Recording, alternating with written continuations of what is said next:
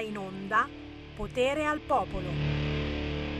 E la domanda è ogni giorno quella. Sono cresciuto e sono migliorato rispetto a ieri? Sì, sì, sì, sì, sì, guarda, guarda, riesco quasi a uscire dallo schermo, tanto sono alto. Sono migliorato, sono anche dimagrito, sono dimagrito di mezzoetto. Sì, sì, sì, questa è una vittoria bellissima, mi sento uh, leggerissimo come un fuscello. Buongiorno, buongiorno, buongiorno, buon pomeriggio a tutti quanti, buon mattino a chi mi ascolta la mattina. Come state? Come state? Eh, lo so. Lo so, l'invidia è una brutta cosa, c'è questa roba, questo retroscena, eh, che Parigi e Berlino sarebbero un po' gelosi di noi. Perché, perché, perché, perché?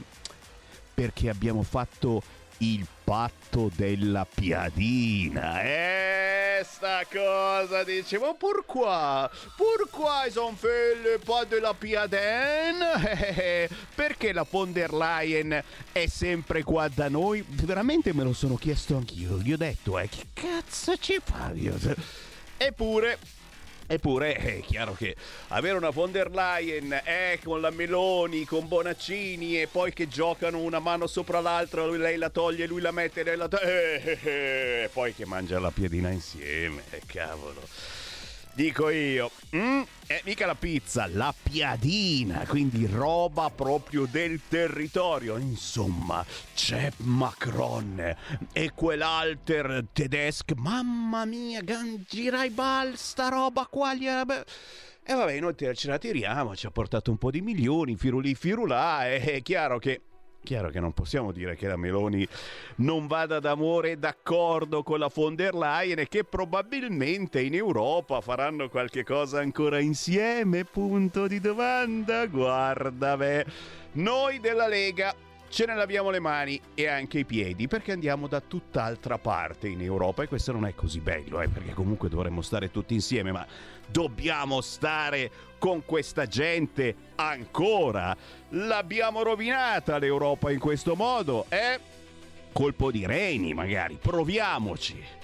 Cosa stavo dicendo? Che sono dimagrito e poi mi ricordo più. Buon pomeriggio da Sammy Marin, buongiorno chi ci segue in diretta 13.07, chi ci segue la mattina all'alba, anzi ancora buio, le 5 e mezza del mattino c'è di nuovo Sammy Marin.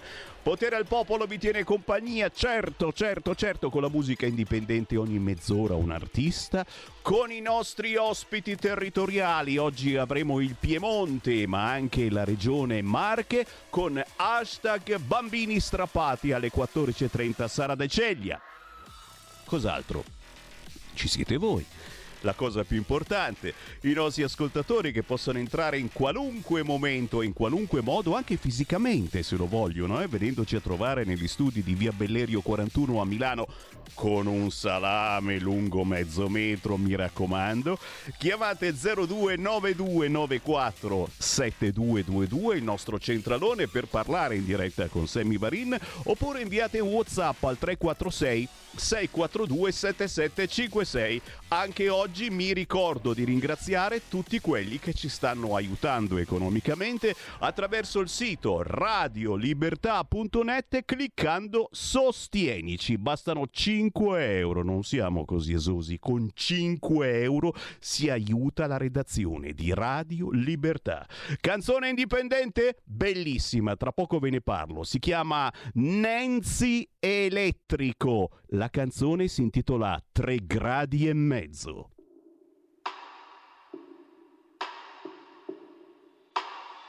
Tre gradi e mezzo ad occhio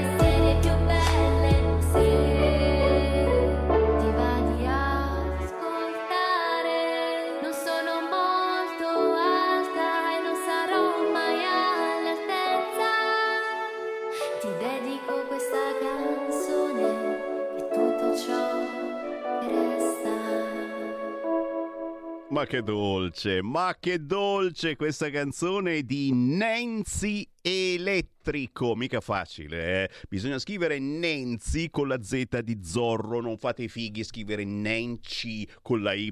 No, no, no, Nancy Elettrico. Il pezzo si intitola 3 gradi e mezzo e, e si intende eh, la, la, diotria eh, che ha Nancy Elettrico. Attenzione, questa, questa è da seguire perché? Perché ha mm, forse appena 18-19, li ha già compiuti 19 anni, non lo so, è considerata considerata una delle musiciste più talentuose di Matera, Basilicata, ma soprattutto si è inventata di musicare i sonetti di Dante Alighieri. È stata anche in Rai. Interessante, giovane cantautrice lucana di Matera, mi scrive, esordisce nel mondo musicale con il suo primo inedito intitolato Tre gradi e mezzo, una canzone autobiografica in cui l'autrice descrive se stessa in modo semplice e ironico. Il titolo stesso, come vi dicevo, Tre gradi e mezzo, è un'allusione alla gradazione delle lenti dei suoi occhiali. Un progetto che nasce dalla conoscenza e collaborazione tra il produttore Raffaello D'Agostino produttore, arrangiatore musicale, e Nancy Elettrico, autrice compositiva di accordi e testo. Ho ancora un dubbio, cara Nancy, e questo è un dubbio veramente che dovrai, dovrai sistemarmi perché è, è, è amletico. Dobbiamo scrivere Nancy, Nancy Elettrico con la E oppure scrivere Nanci e le... No, per, perché adesso ho visto il Whatsapp e mi ha scritto Nanci e mi è caduto il mondo addosso. Giuro, su YouTube la trovate in un modo o nell'altro. Non è facile, ma ce la faremo. Voi scrivete 3 gradi e mezzo e il pezzo salta fuori subito. Segui la Lega è una trasmissione realizzata in convenzione con La Lega per Salvini Premier. È che io ci tengo, eh, ci tengo, sono artisti indipendenti che eh, eh, fanno anche fatica a essere trasmessi da una radio nazionale giustamente diamo le informazioni esatte. Ma eh, eh, se ce ne sono due tipi di informazioni, che facciamo? Bella domanda! Il buon pomeriggio rinnovato da Sammy Varin, certo che apro le linee 0292947222, potete entrare in diretta quando e come volete con me e parlare di ciò che preferite, anche tramite WhatsApp 346 642 7756. Domani c'ho Gary Love, non c'entra niente con la Liga, ma c'è, c'è, una cosettina. Chi ha ascoltato la musica negli anni Ottanta non può conoscere il cantante Gary Love, quello di You Are a Danger. Domani alle 14.30 faremo un quarto d'ora con lui, grazie al grandissimo Massimo Moletti che dalla cabina telefonica ogni tanto eh, ci porta qualche artista. Il coraggio vince, mi scrive Francesco, è vero? È vero, è, è dedicata a me come frase. Il coraggio vince, Sammy. Ah, non è lui, è, è Vannacci. Torna Vannacci, signori, torna Vannacci. Chiaro che se poi noi lo candidiamo alle europee, eh, tornerà e ci resterà. Esce il nuovo libro, libro, libro di Al Generale. Riesco proprio, cosa c'era nel caffè che non riesco più a parlare? Un nuovo libro del generale che si intitola Il coraggio vince. E, siamo tutti curiosi, lo so che siete curiosi, come al solito, lo comprerete, lo leggerete. Io no, come non ho comprato il primo libro, mi è arrivato il PDF, mica scemo, ma poi comunque ve l'avevo anche consigliato, non compratelo, perché? Perché alla fine eh, Vannacci dice quello che diciamo noi da decenni. E quindi non c'è niente di nuovo, se siete leghisti, celoduristi o comunque di area centrodestra e, e sapete che la Lega queste cose le ha sempre dette, non tutte, qualcuna diciamo è il generale ha voluto esagerare, comunque sia, è chiaro che guardando i sondaggi a bradire a bradare, se riusciamo a candidare il generale Vannacci alle elezioni europee, qualche puntino percentuale ci tira su. Intanto sentiamo le vostre voci. Dai, dai, dai. 0292 947222. Chi vuole parlare con me? Pronto? Ciao, Sammy Mauro da Reggio. Poi Mauro. Vedi, ieri la Meloni è stata con la von der Pfizer, no? Giù in Romagna. Ma quanti piedi ha quella donna lì? Che li tiene in tante scarpe da far paura. La von der Pfizer con quello che ha fatto con i vaccini, che ha perso i messaggini, corrotta fino alla radice dei capelli, è chiaro che va dappertutto perché sta facendo la sua campagna elettorale, perché vuole essere rieletta e noi ce la riprendiamo, eh? Sta a vedere che sorprese che ti fa la Meloni. Eh, eh, l'ho sempre detto io, bisogna mai fidarsi. Una volta Bossi diceva che coi fascisti non ci voleva fare, aveva ragione.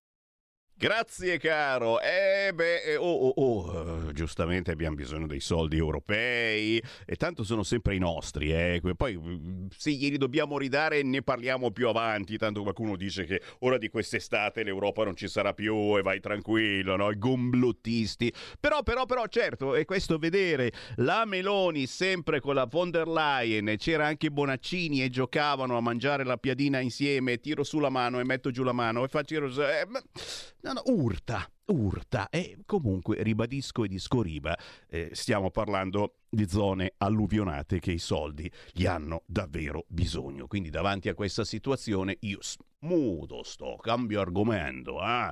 Gianluca Savoini me lo ricorda, il Gianni da Genova, questo bellissimo libro con la prefazione di un grande Francesco Borgonovo. Il libro di Gianluca Savoini è da Pontida al Metropol, che non è il cinema di Monza dove andavo sempre sotto i portici bei tempi, che entra niente, la lunga guerra dei poteri forti internazionali contro la Lega. Prefazione di Francesco Borgonova, ma soprattutto per chi eh, vuole capire un attimo qualcosa di più su queste menate che ci hanno fatto ancora adesso ogni tanto mettono la foto di Matteo Salvini che è stato a Mosca. Eh ragazzi miei, non siete mai stati a Mosca. Bravo Gianluca Savoini, è sempre un buon regalo pubblicato in questi mesi, proprio ci vuole, ci vuole.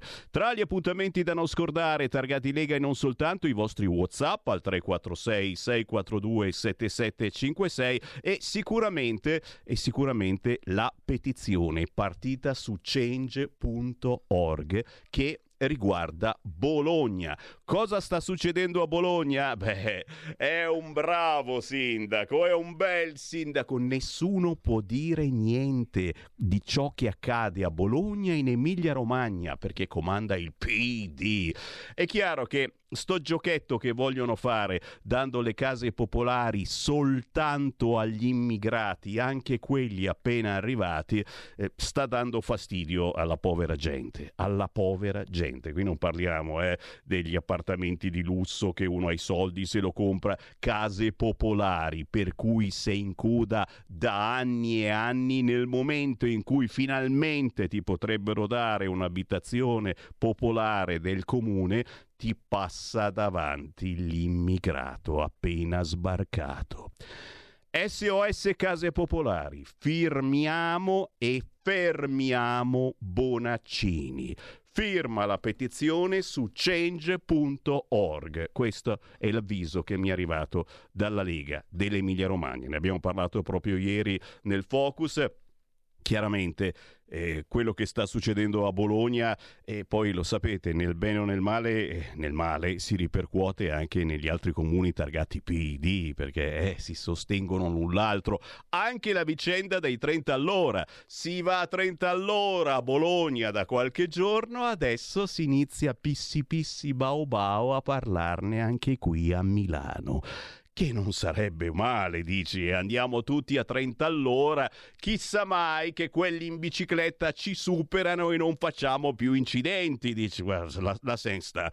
A proposito di Milano, guarda il titolo di Libero, La rivolta dei somari, Ecofessi e compagni, compreso il padre di chi ha preso 5 in condotta. Adesso c'è questa moda per cui eh, si protesta, eh, tuo figlio ha avuto 5 in condotta e il papà va a protestare, va bene quando si protesta, ma peggio quando si spacca la faccia ai professori. La rivolta dei somari, bel titolo di libero, mm, parla non soltanto appunto eh, di chi occupa la scuola e poi si offende perché, perché riceve una punizione. No, qui parliamo degli ecofessi, gli ambientalisti che sporcano, deturpano, rompono ciò che abbiamo qui in Italia di bellissimo e, e fanno anche i fighetti se vai lì a prenderli in giro. Eh, non che la Lega volesse prenderli in giro, ieri abbiamo visto le immagini e l'audio, ragazzi, ci mancherebbe.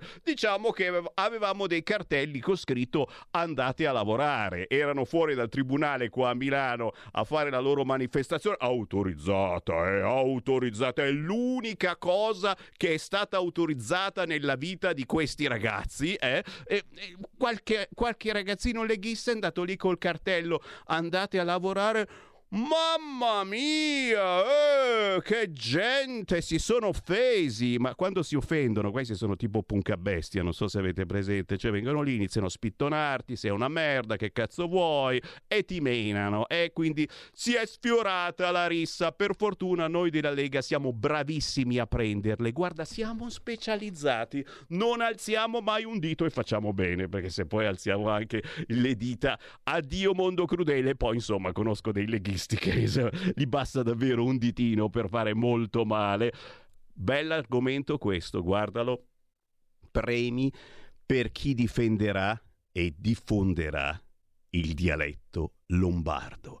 Ieri era la giornata nazionale del dialetto e delle lingue locali, ne parliamo tra cinque minuti eh, con la regione Piemonte. La proposta della Lega ce l'ha anticipata ieri proprio il capo della delegazione lombarda della Lega, Corbetta.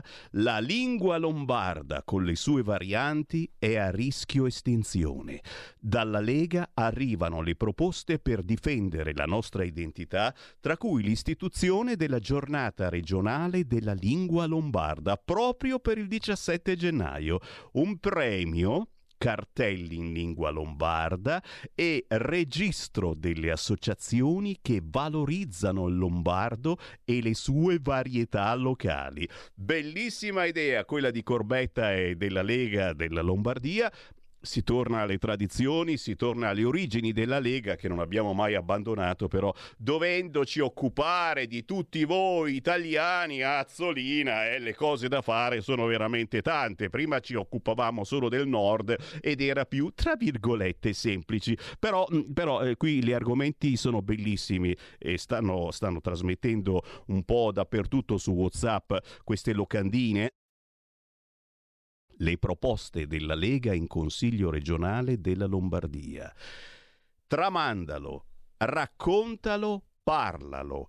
È l'unico modo che abbiamo per tenerlo vivo ed evitarne l'estinzione. Stiamo parlando naturalmente del dialetto. Fatevi un giro eh, sul sito della Lega Lombarda, della Lega in Regione Lombardia, perché queste sono locandine da trasmettere ai vostri amici. Il dialetto è un tesoro ricco di tradizione, di storia, di identità. Tramandalo, raccontalo, parlalo. È l'unico modo che abbiamo per tenerlo vivo ed evitare evitarne l'estinzione. Oh ragazzi, non sto mica parlando soltanto del dialetto lombardo, eh. tutti i dialetti del nord, del centro e del sud. Il problema è, è che voi al sud il dialetto lo parlate già normalmente, a, a volte solo quello, ci scherzo ma non troppo. Eh. Qui al nord invece sarà anche complice che di milanesi e di lombardi ormai eh, si contano sulla punta di una mano, però il dialetto quasi a parlarlo, eh, cosa fai? Parli dialetto?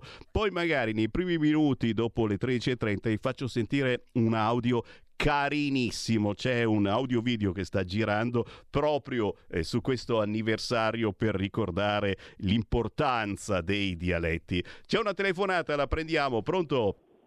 Eh, sono Albino, ciao. Uè Albino.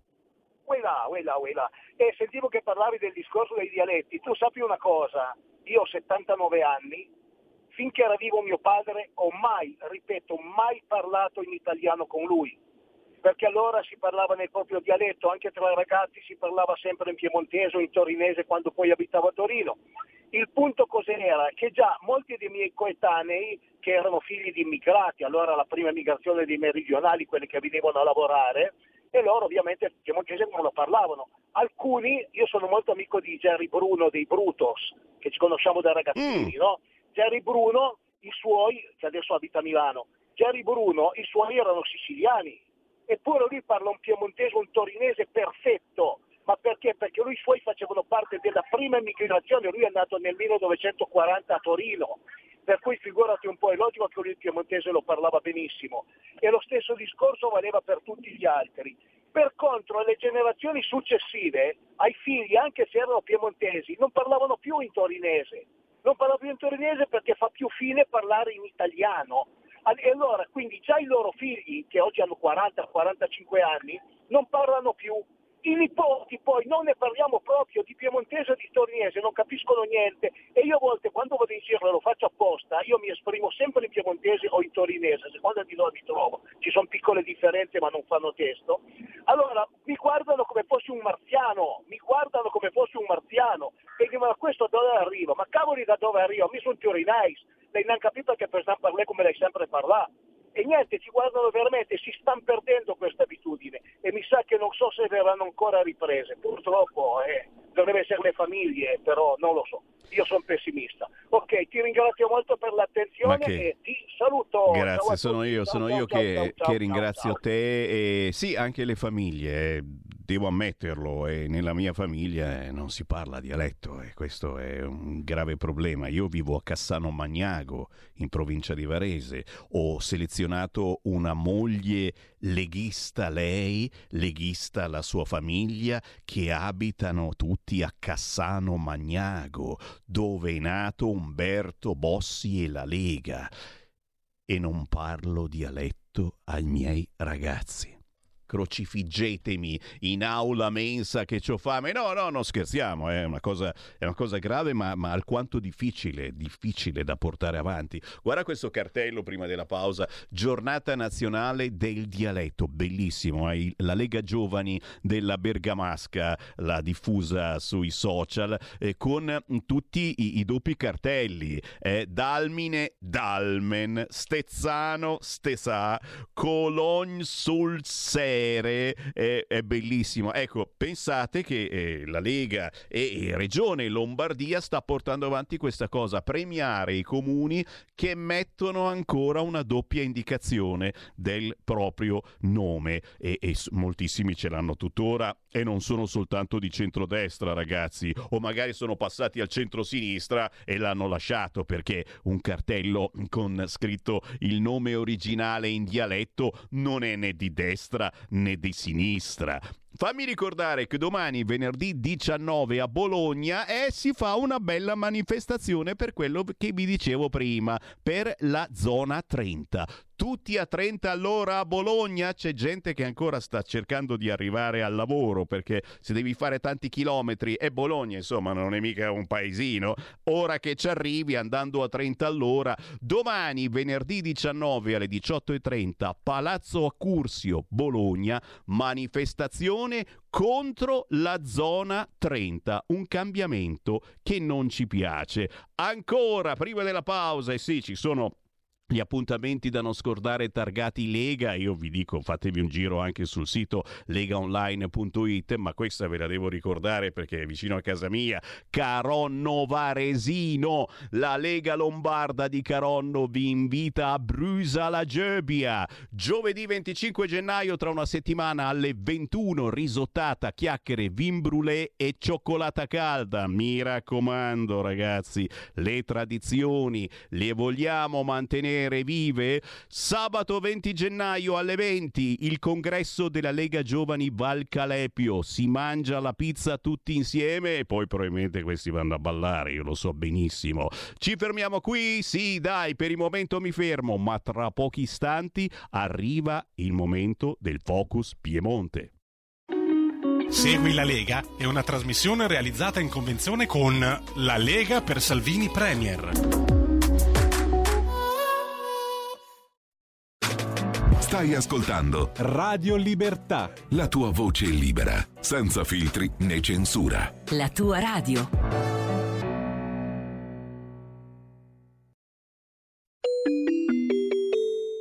Qui Parlamento. Parlare la deputata Ingrid Bisa, ne ha facoltà.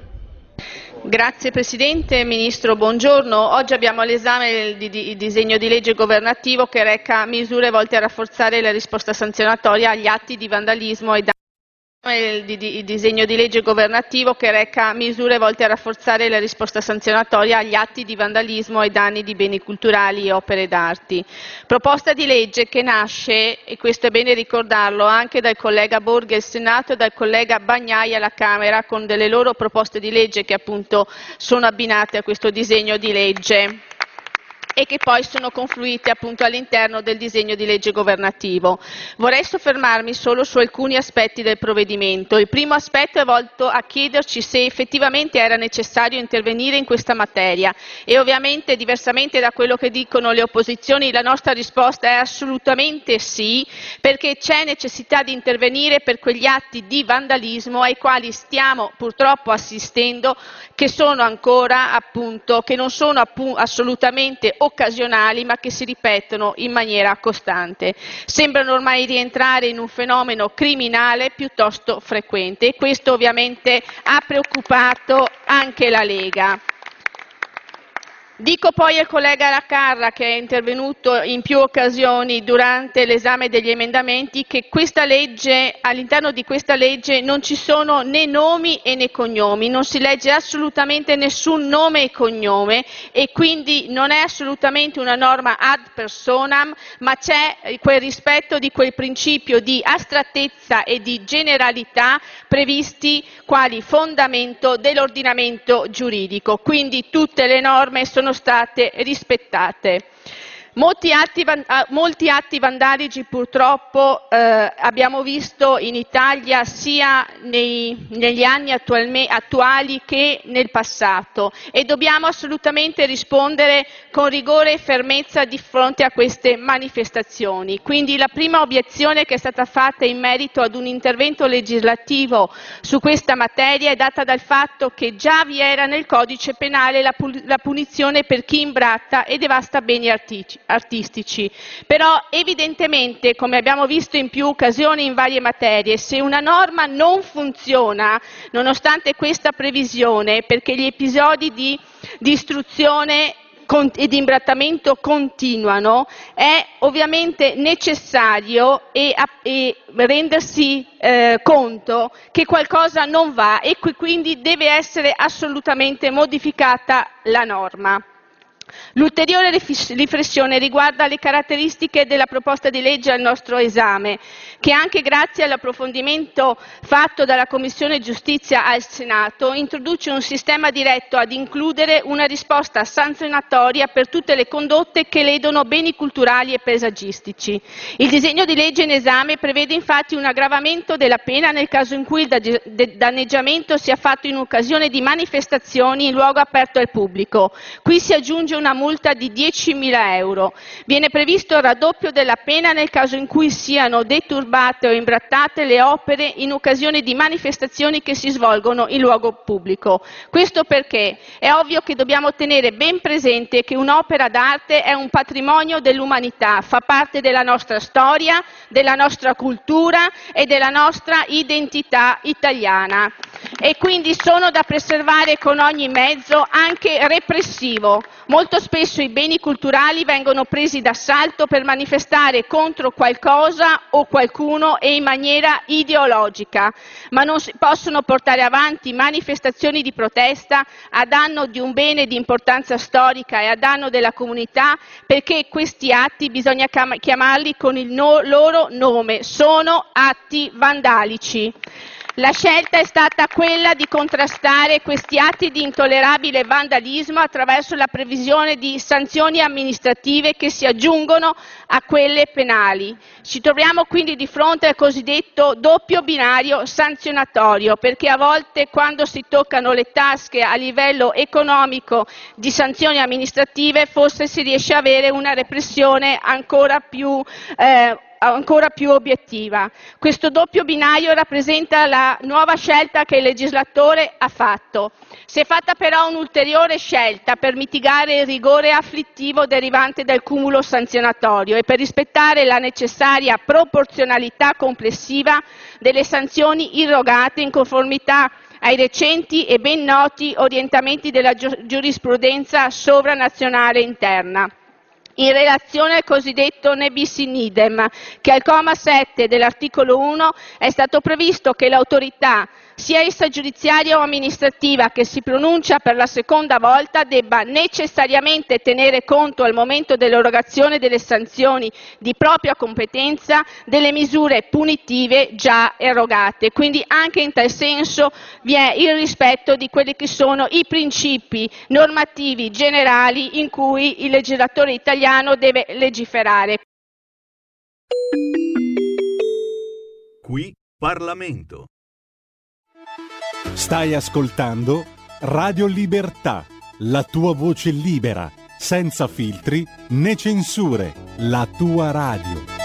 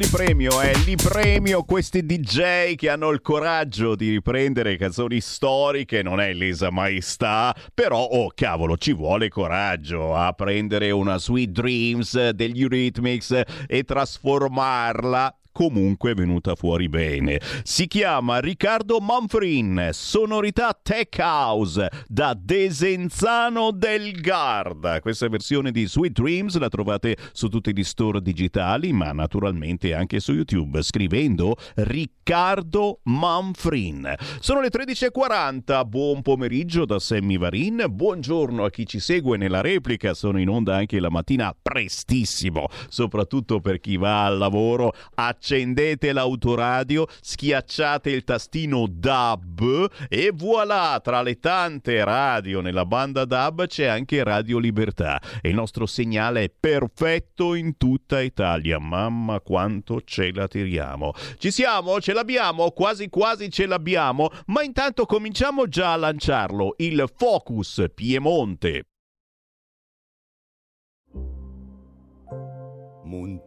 Va ora in onda Focus Piemonte.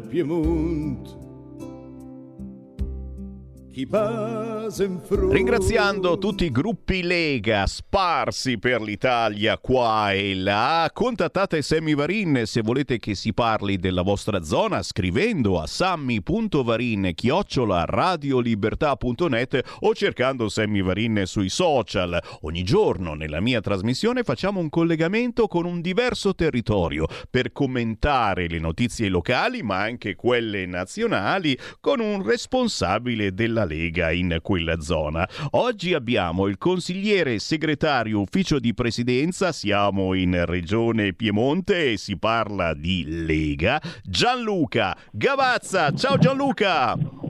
Ciao Semmi, ciao, buona giornata, buona giornata a te e a tutti gli ascoltatori. Piacerone di ritrovarti, ma subito mi fermo perché voglio trasmettere qualche minuto, saranno due, neanche tre minuti, in apertura di un bellissimo video che ho sbirciato proprio sui vostri social, un video che riguarda la giornata di ieri. Ieri era la giornata nazionale del dialetto 2024 e c'è la proloco, la proloco di Ranco che si trova sul confine tra Lombardia e Piemonte che ha inventato un bellissimo video. E qui invito chi ci guarda in televisione sul canale 252 e sbirciate ma anche sui social un bellissimo video che esorta proprio a continuare a parlare il dialetto ne trasmettiamo qualche minuto. Chiaramente, per chi ci ascolta soltanto in radio, sentirete dei dialoghi. È un ragazzo giovane che eh, dice: Ma no, ma il dialetto ormai è morto, non esiste più il dialetto. E poi gli succede qualche cosa. Ascoltiamo insieme.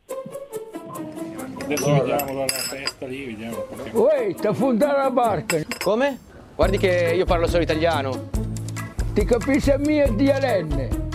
Il dialetto, il dialetto guardi che è una lingua morta, non la parla più nessuno. Siamo nel futuro. Do you understand? Molto fuori di me com'è la storia.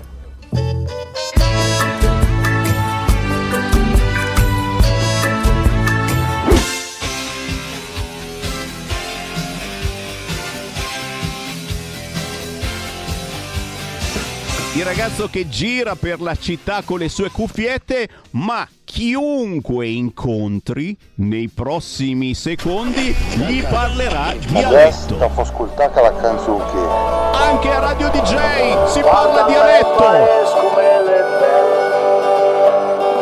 La partita da ieri le stai bellissima.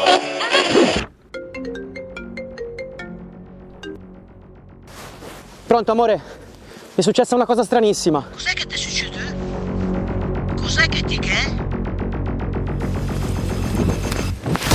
È un incubo. Tutti intorno a lui parlano dialetto. Signori, che lingua parlate? Ditemi qualcosa. Chi si parlano in dialetto? Che schifo ma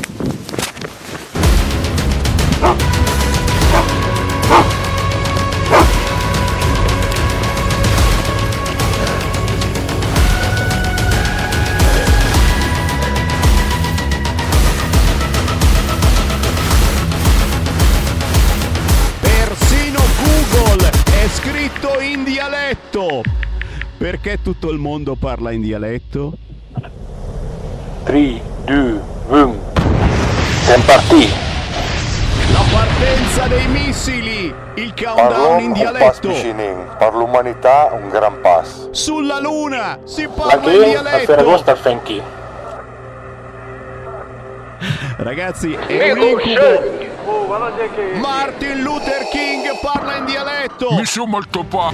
Guerre stellari in dialetto. E qua ci fermiamo, signori, ma il video va avanti ancora qualche minuto. È un incubo, certo, ma non deve essere un incubo. È un invito a parlare ancora le nostre lingue, lombardo, piemontese, ma anche le lingue del centro e del sud.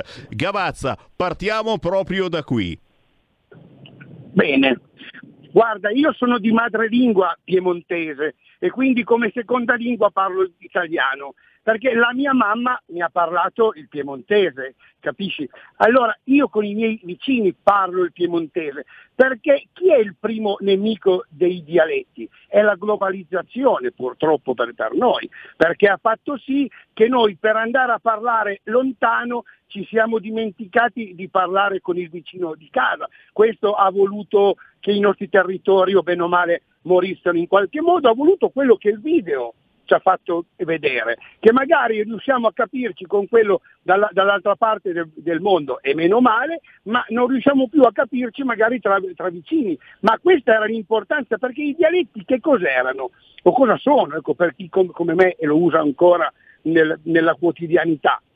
È la velocità del parlare, perché la gente storicamente doveva lavorare, non doveva perdere tempo a parlare. Quindi i dialetti, se tu parli un dialetto, dà- ti dà una- un comando, un'indicazione, un, un insegnamento in un modo veloce perché tu stavi lavorando ed eri in un momento di pericolo. Cioè io adesso non me ne viene in mente un esempio da, da farti, però se te lo dico in italiano ci va 15 minuti, Bravo. in piemontese 10 secondi. Ecco perché i dialetti eh, mi spiace che non si usino più, ma per colpa di chi non li ha fatti usare, perché comunque io ti parlo dei piemontesi, i piemontesi degli anni 70 ai figli maschi gli hanno parlato ancora il piemontese, alle figlie femmine no, perché era diciamo avevano paura che pensassero che fossimo dei contadini e quindi la bambina alla bambina gli parlavano in italiano, ma ti devo dire un fatto che è successo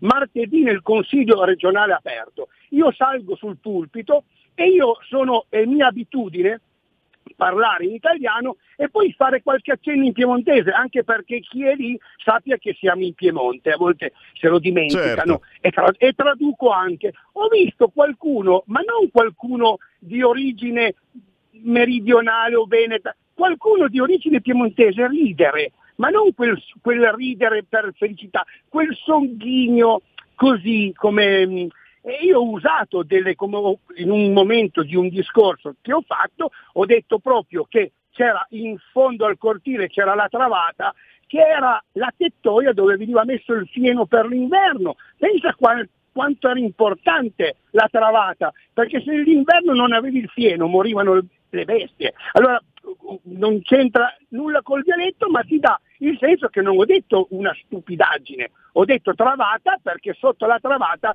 si metteva il fieno. Cioè, e- e in un quel contesto che facevo il paragone. Allora purtroppo, soprattutto in Piemonte, e lo dico proprio con tutta onestà, eh, abbiamo un po' perso quella cosa lì. Eh, mia moglie, figlia di piemontesi, i genitori gli hanno parlucchiato, gli parlavano in piemontese quando erano arrabbiati, eh, perché devono fare in fretta a dirglielo, hai capito? E invece quando facevano con la bambina, come i miei genitori, con mia sorella, parlavano in italiano, ecco, perché le fanciulle, le figlie femmine preferivano che sembravano più aggraziate se avessero parlato l'italiano al posto del piemontese. Ecco, io faccio questa battuta, poi ti lascio la, la parola, sicuramente ci, sarebbe, ci sarà ancora tante cose da dire. Questa è una, la globalizzazione, il pensare di andare a prendere il grano da un'altra parte per fare il pane, eh, siamo arrivati al dunque che forse era meglio usare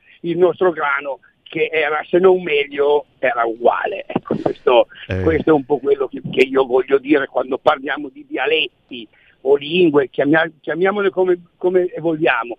E questo è un po' il problema. Oggi è difficile perché oggi tendiamo a far parlare, inglesizziamo tutto, tutto inglese e quindi oltre più, oltre a affossare i nostri dialetti, abbiamo affossato anche la lingua italiana, eh, culla del, del canto, delle opere liriche. Le opere liriche si cantano in italiano in tutto il mondo. Cioè, ecco per- perché a volte io, ma non ne prendo atto, mi spiace, ne prendo atto che però è così. E, quando, e, ti trovo, e io che parlo piemontese molto in giro e, ho- e faccio anche de- delle cose in piemontese, trovo dice, ah, sai che mio non lo capiscono ancora. A questo giro i miei coetanei, io ho 60 anni, molti non lo parlano più ma lo capiscono perché i genitori tra loro parlavano piemontese, questo è bello, ma i loro figli non lo capiranno più, o via Bello. che riusciamo a cambiare la tendenza e poter dare, iniziare a parlare il piemontese ognuno il nostro, perché guarda, ogni paese ha il suo piem- piemontese, quindi fare, un piemonte- fare scuola di piemontese in tutto il Piemonte non è facile, perché in ogni paese bisognerebbe avere un docente diverso. Quindi anche questo, io ho fatto un hashtag, ma te la dico tutta, che è hashtag Ansalcare. Al mio paese Ansalcare vuol dire sul carro, perché ci si capisci, beh, se sei sotto il carro è peggio, Sopra- pensa de- dentro il carro. Ansalcare, ma Ansalcare, te la traduco in piemontese all'italiano, è un augurio, è come dire buona vita, perché chi è sopra il carro è fortunato. Come va, Sammy? Ansalcare. Perché fin quando siamo vivi siamo sul carro, ma mi Certo. ricorda questa cosa di un signore che mi portava sulla sua, eh, diciamo, sul suo calesse quando ero piccolo, che lo incontravano e uno diceva una piedi, come va Guido? E gli faceva Ansalcare, Eh sì. perché lui era sul carrettino e l'altro era a piedi, quindi si riteneva già più fortunato. È vero, è vero, è vero, eh, ci sono dei modi di, di dire che sono esclusivamente in dialetto in italiano, non rendono. Bravo. Fammi prendere una chiamata 029294 7222. Sentiamo che c'è in linea. Pronto? Eccomi qua, ciao Sammy, non potevo non intervenire perché si parla di dialetto. Sono Francesco e chiamo da Rona. in Ciao. Piemonte. Ciao, ciao, saluto l'amico Gavazza, anche se non ci, ci conosciamo ma siamo corregionali. Per esempio lui parla il torinese, il piemontese, io sono piemontese ma parlo lombardo occidentale.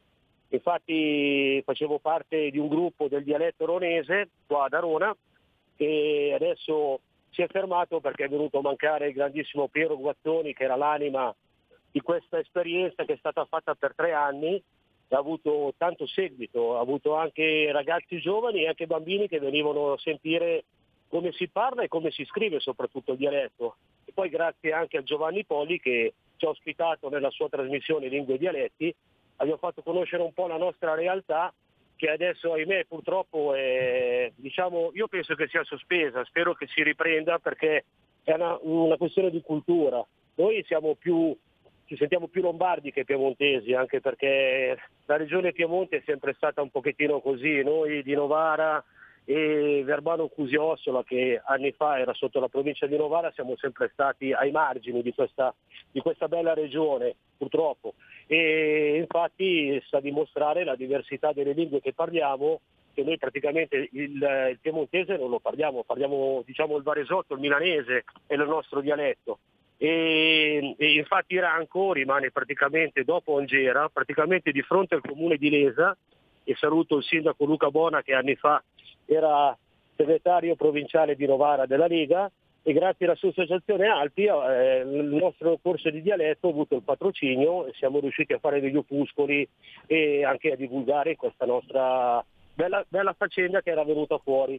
Purtroppo il Piero ci manca, dalla sud si guarda giù e speriamo di riprendere in mano la situazione.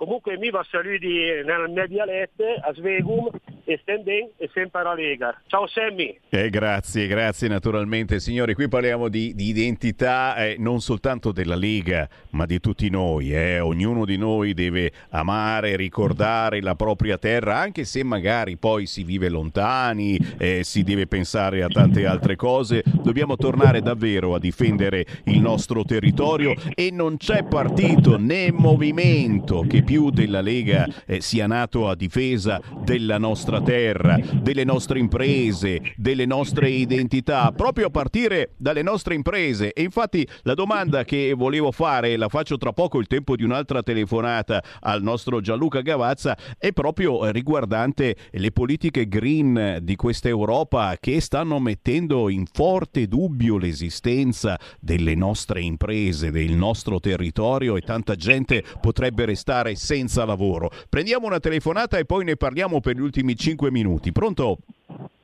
Ah, ciao Sammy, sono Silvana di Novara. Oi Silvana. Eh, ciao carissimo. Eh, saluto innanzitutto l'ospite che conosco se- almeno di fama e niente, volevo fare un piccolo appunto sulla- sulle nostre lingue locali. Ehm, io sono la presidente di un'associazione culturale che si occupa appunto del dialetto.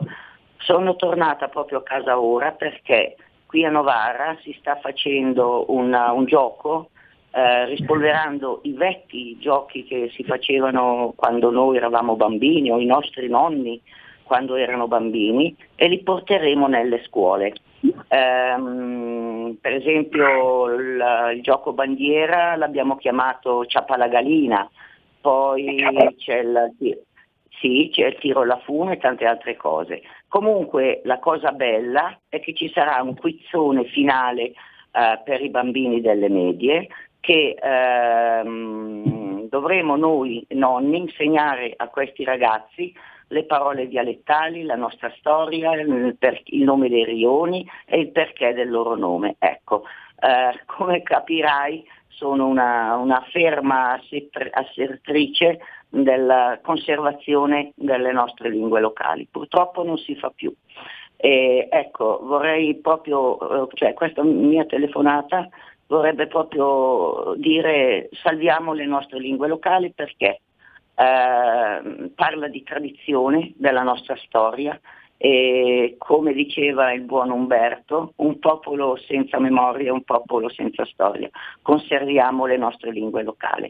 Ciao a tutti e due. Eh, Silvana, non posso che alzarmi in piedi e applaudirti. Abbiamo gli ultimi quattro minuti per Gianluca Gavazza. Gianluca, se vuoi rispondere e intanto inserire questo- quello che ti dicevo prima, il pericolo eh, che rischiamo, non soltanto, vedi, lingue, dialetti, identità, ma addirittura stiamo per perdere il lavoro perché questa Europa se ne frega altamente dei territori. Gavazza. Sì, certo. Allora, prima eh, rispondo all'amico di, di Arona e dico, ma siamo tutti ma- marginali, vedi, eh, io vivo a Torrazza Pi- Piemonte, il paese vicino è Saluggia, ci divide la, la Dora Baltea. I due dialetti sono completamente diversi. Io lo so pronunciare il dialetto di Saluggia, però ti devo dire che è come fosse quello di, di Arona. Ho un collega che è di Castellamonte, io sono di Torrazza Piemonte, siamo a 40 km, quando ci parliamo per telefono a volte io stento a capire quello che, che dice, però a parte questo, poi chiudo eh, con la- l'amica di Novara che saluto, grazie, e dico una cosa, cioè noi ehm, mh, quando nel momento che non abbiamo più parlato il dialetto non siamo più stati padroni a casa nostra, perché noi siamo padroni a casa nostra quando tra noi parliamo la nostra lingua. Questo è il primo passaggio. Poi parliamo anche l'italiano o l'inglese, ma a step successivi. E vengo a quello che tu mi hai chiesto. Il problema qual è? Che il Piemonte è, stato, è stata la monocultura industriale che oggi ci mette in ginocchio, di più noi piemontesi che, che i lombardi. E quindi cosa succede? Succede che oggi se l'Europa mette certe prescrizioni, noi che siamo quelli del motore a scoppio, fammela eh, dire co- così, certo che noi siamo tagliati fuori, siamo tagliati fuori, ma il peggio, come si può dire, deve ancora venire, ma non per tanto quello che sarà il bene, io non vado a discutere il bene eh, del, del mondo, non sono io che potrò salvare il mondo, però bisogna certe politiche ambientali bisogna farle con calma, con parsimonia, pensando a quello che si è fatto di sbagliato, ma non possiamo drasticamente far girare un popolo da una parte all'altra. Certo, ci fosse stata ancora la clava e il carretto eh, con le ruote di, di legno, forse il problema non, non c'era. Allora siamo arrivati a questo punto, oggi se dobbiamo fare delle politiche diverse per tutelare l'ambiente, facciamole, però non devono essere politiche drastiche, perché nel momento che la politica è drastica noi andiamo a uccidere le persone per salvare l'albero, che non mi sembra bello, ecco, non mi sembra eh, ciò che dobbiamo andare a cercare noi. Noi dobbiamo salvare la natura, dobbiamo far vivere uomini e donne in questa natura in un modo migliore? Sì, magari per questo momento un modo un mondo migliore, deve essere migliore di quello che era in un tempo dove magari certe percezioni non, non si avevano, quindi non possiamo nemmeno colpevolizzare i nostri nonni e i nostri padri, perché in quel momento eh, il sistema andava in quel senso, oggi dobbiamo fare molta attenzione, però l'attenzione non vuol dire dei provvedimenti drastici. Ecco, io è quello che io che penso, que- quello che sia, penso che sia il buon senso, perché oggi dobbiamo tutti andare a cercare quel buon senso del buon padre, della buona madre di famiglia eh, che abbiamo perso, perché sai, anche lì si diceva il buon senso del buon padre di famiglia, ma ci sono tante buone madri di famiglia. Vedi, Don Bosco, che è un santo del Piemonte, piemontese, diceva davanti a me in paradiso ci saranno tante madri di famiglia e noi dobbiamo imparare da quelle madri di famiglia che nel bene o nel male devono dare un tozzo di- pane a quel bambino con l'aiuto eh, del- del- dell'uomo. Donna Queste- e uomo. E queste sono davvero parole belle e importanti. Il cambiamento certo ci deve essere, ci sarà, ma ancora una volta diciamo quel termine deve essere tutto sostenibile. Io ringrazio Gianluca Gavazza, consigliere segretario ufficio di presidenza. Si parla di Lega in Regione Piemonte. Gianluca è stato davvero un grande piacere, abbiamo parlato di cose importanti, i nostri ascoltatori hanno partecipato e stanno partecipando tuttora. Direi che ci risentiamo sicuramente nelle prossime settimane e approfondiamo. Grazie Sammy, a Salker, a Salker. Stai ascoltando Radio Libertà. la tua voce libera, senza filtri né censura. La tua radio. Coming Soon Radio, quotidiano di informazione cinematografica. Quest'anno la rivoluzione continua solo al cinema. Con due straordinari ritorni, Miyazaki con Il ragazzo e l'airone e Wim Wenders con Perfect Days. 50 km all'ora con la coppia De Luigi Accorsi. Enea di Pietro Castellitto. Chi segna vince di Taika Waititi.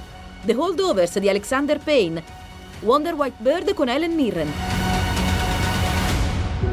Scopri tutti i film in uscita su cinemarevolution.it, il portale del Ministero della Cultura.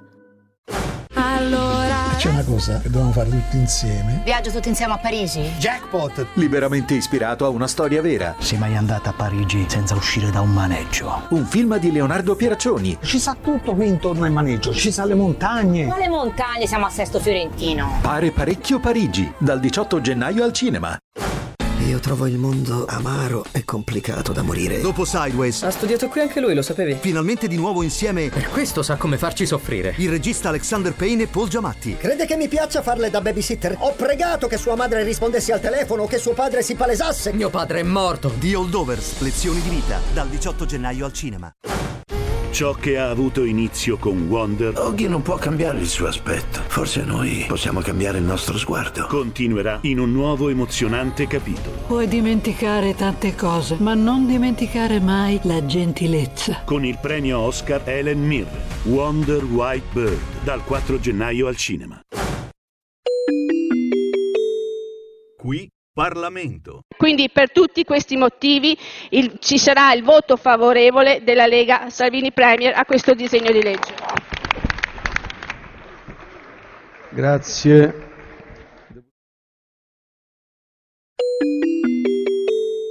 Qui Parlamento.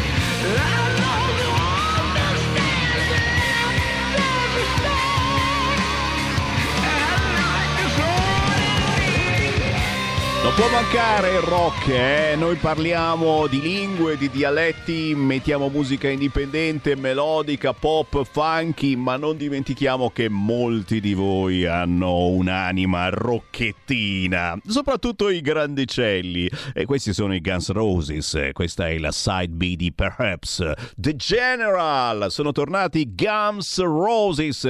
8 minuti dopo le 14 torna anche il Focus Marche. Va ora in onda Focus Marche.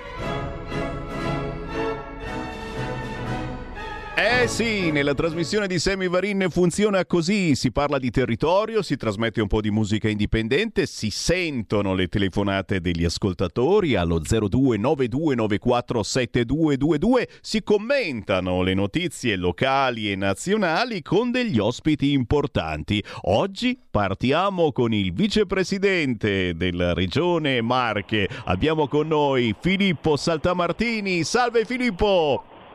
Buongiorno a te e a tutti i nostri ascoltatori. Piacere di ritrovarti, ben ritrovato e sempre grazie naturalmente al gruppo Lega in eh, Regione Marche che ci fa fare un'importantissima controinformazione e quella di oggi è proprio controinformazione eh? perché, perché iniziamo parlando di sanità, dei tagli alla sanità. Dovete sapere, cari ascoltatori, che le corazzate della disinformazione di una certa sinistra hanno colpito ancora, colpiscono a livello nazionale e ti immagini, ma colpiscono soprattutto a livello locale, in questo caso in una regione, la regione Marche, amministrata dal centrodestra che ha avuto un successo importante negli ultimi anni e la sinistra cosa deve fare? È lì che si inventa le robe pur di attaccare.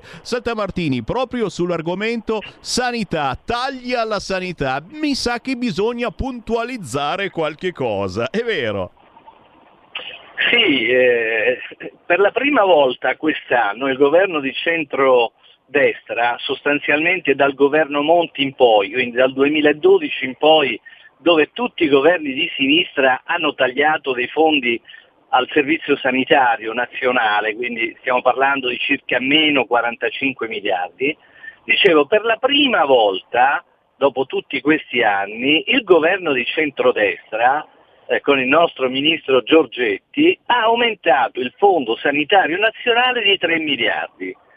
E quindi questi 3 miliardi dovranno essere ripartiti tra tutte le regioni, quindi è un dato certo, certificato, incontrovertibile che noi finanziamo la sanità in modo maggiore agli ultimi anni, eppure nei giorni scorsi con alcuni articoli sballati da colleghi giornalisti che molto spesso scrivono non si capisce se per, di, per cattiva informazione o per altro, hanno scritto esattamente il contrario, che noi tagliamo sulla sanità, ma è esattamente il contrario. Quindi i nostri concittadini devono sapere che questi tagli non esistono, sono invece degli incrementi. Naturalmente sono incrementi non eh, enormi, non giganteschi, che sono coerenti con la situazione eh, economica del nostro Paese, che lo ricordo ha il più alto debito pubblico al mondo. Quindi per la prima volta, nonostante tutti i problemi, il governo di centrodestra con la Lega che ha il Ministero dell'Economia e Finanze ha aumentato il fondo sanitario nazionale, quindi anche il fondo dei marchigiani. E noi lo stiamo raccontando da qualche settimana anche perché è arrivato da voi il sottosegretario di Stato alla Presidenza del Consiglio Alessandro Morelli eh, che proprio insieme a te ha spiegato la bontà della situazione sanitaria nella regione Marche e i giornalisti hanno scritto esattamente l'opposto. Eh, signori, eh, la, la dovete cercare voi, la verità e come dico sempre la verità molto spesso sta nel mezzo anche nel mezzo di informazione. A proposito, chi ci segue in diretta alle 14.13, se volete entrare a parlare con noi di qualunque argomento, naturalmente, il numero è 0292947222 o tramite WhatsApp al 346 642 7756 con noi il vicepresidente della Regione Marche, ma tu sei anche assessore regionale alla sanità, salute e servizi sociali, assessore regionale alla sicurezza. Ecco, subito mi arriva un WhatsApp proprio che riguarda la sicurezza, perché eh, eh, a livello nazionale dico per fortuna, eh, per fortuna il nostro ascoltatore dice eh, eh, Funziona, funziona, il piano sicurezza nella regione Marche? Perché noi siamo sempre sintonizzati eh, su Milano ogni giorno ne succedono di tutti i colori baby gang che fanno il bello e cattivo tempo. In metropolitana si rischia ogni volta a dire boh riuscirò a uscire da questo buco. Nella regione Marche com'è la situazione sicurezza? Ci sono degli allarmi particolari? Mi chiede questo ascoltatore. E soprattutto soprattutto chiaramente monitorando i più giovani che sono i, i, più sensibili in questo senso alle mode, si lasciano trascinare e purtroppo troppo spesso sappiamo chi sono quelli che li trascinano. Filippo. Eh, dunque, io devo fare una premessa.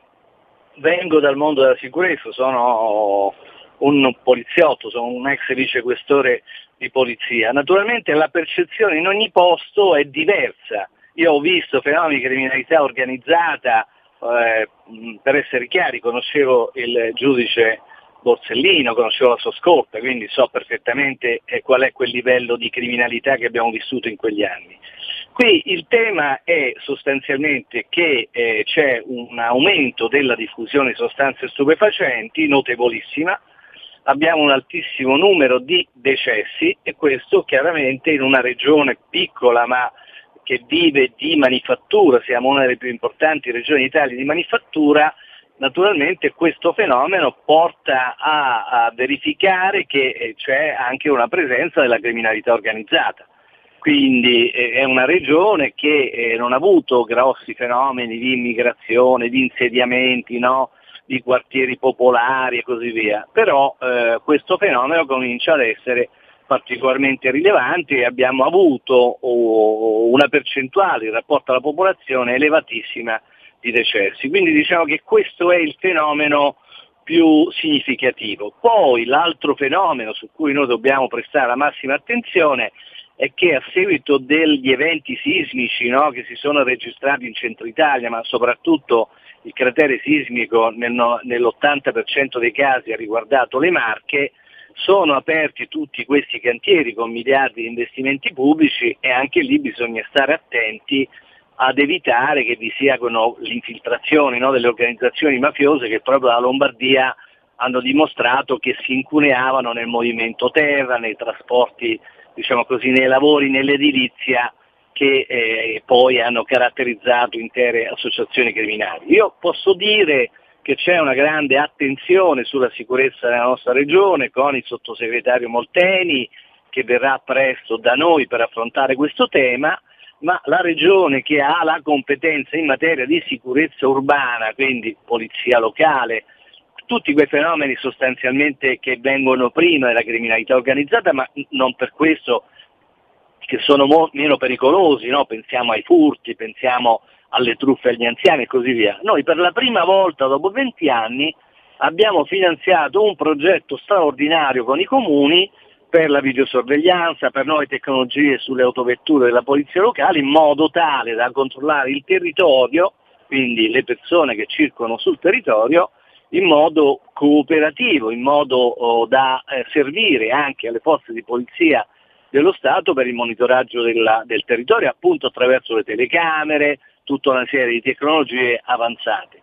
Quindi se eh, il tema della sicurezza è un tema importante, ecco, noi dobbiamo anche dimostrare che le regioni e i comuni danno una mano allo Stato, perché naturalmente, come sappiamo, anche lì come in sanità c'è un sottodimensionamento degli organici che è un problema vecchissimo, eh, c'è un problema per cui la sinistra di fatto non ha mai investito sulla sicurezza, Basti pensare per esempio all'intervento che Nordio ieri ha fatto sulla riforma della giustizia per leggere oggi nei giornali sostanzialmente che in Italia ci sarebbe un sottodimensionamento nella repressione dei colletti bianchi, mentre quei poveracci che magari rubano la mela alla persona che ha una sola mela invece vengono perseguiti. Tutto falso naturalmente. In Italia non c'è un solo autore di un furto che è in galera. Le persone che sono oggi ristrette nei penitenziari hanno commesso tutti gravissimi reati, puniti tutti con più di 4 anni di reclusione. La nostra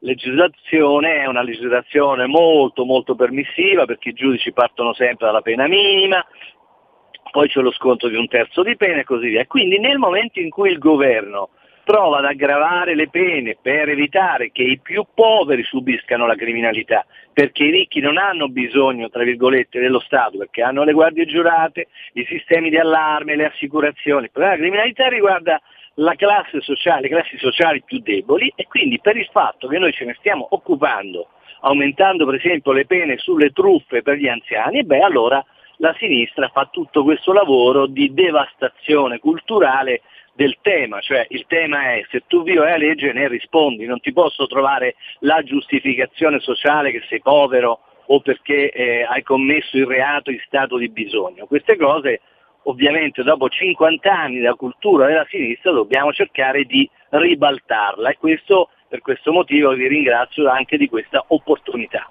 Eh, siamo noi che ringraziamo te e chiaramente il nostro ascoltatore ha fatto una domanda a una persona che insomma ha, ha, ha vissuto quegli anni, ha vissuto eh, sulla propria pelle le problematiche eh, della polizia e delle forze dell'ordine.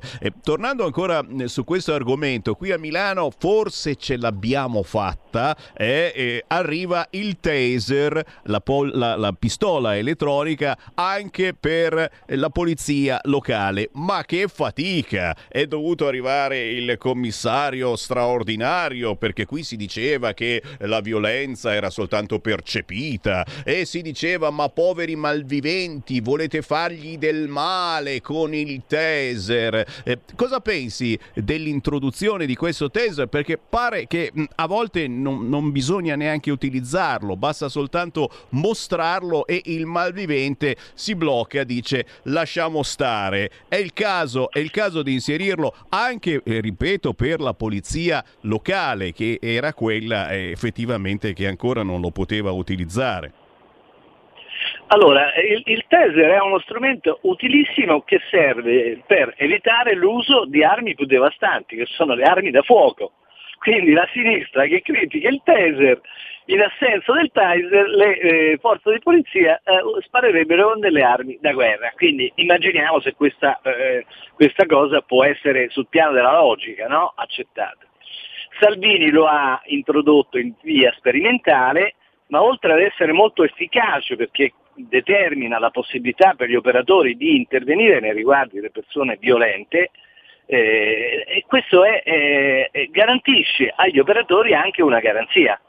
Vedete, eh, mh, quando le forze di polizia usano le armi, sparano, sia per la difesa legittima, mettiamo che ah, incontrano un bandito uscito eh, da una strage e quindi sono costretti a sparare, sia che possono sparare per evitare questo tipo di reati che sono l'omicidio, il disastro aviatorio, il disastro ferroviario, la rapina a mano armata, l'omicidio volontario, il sequestro di persone. In questi casi le forze di polizia possono sparare per evitare il reato sia portato a ulteriori conseguenze. Ora il bello è che sparando sono incriminati, devono andare in un processo a dire io non sono punibile perché ho esercitato la mia funzione. Ci rendiamo conto no, di che cosa significa essere incriminati di lesioni o di omicidio, pagarsi l'avvocato per operatori di polizia che hanno stipendi veramente bassi.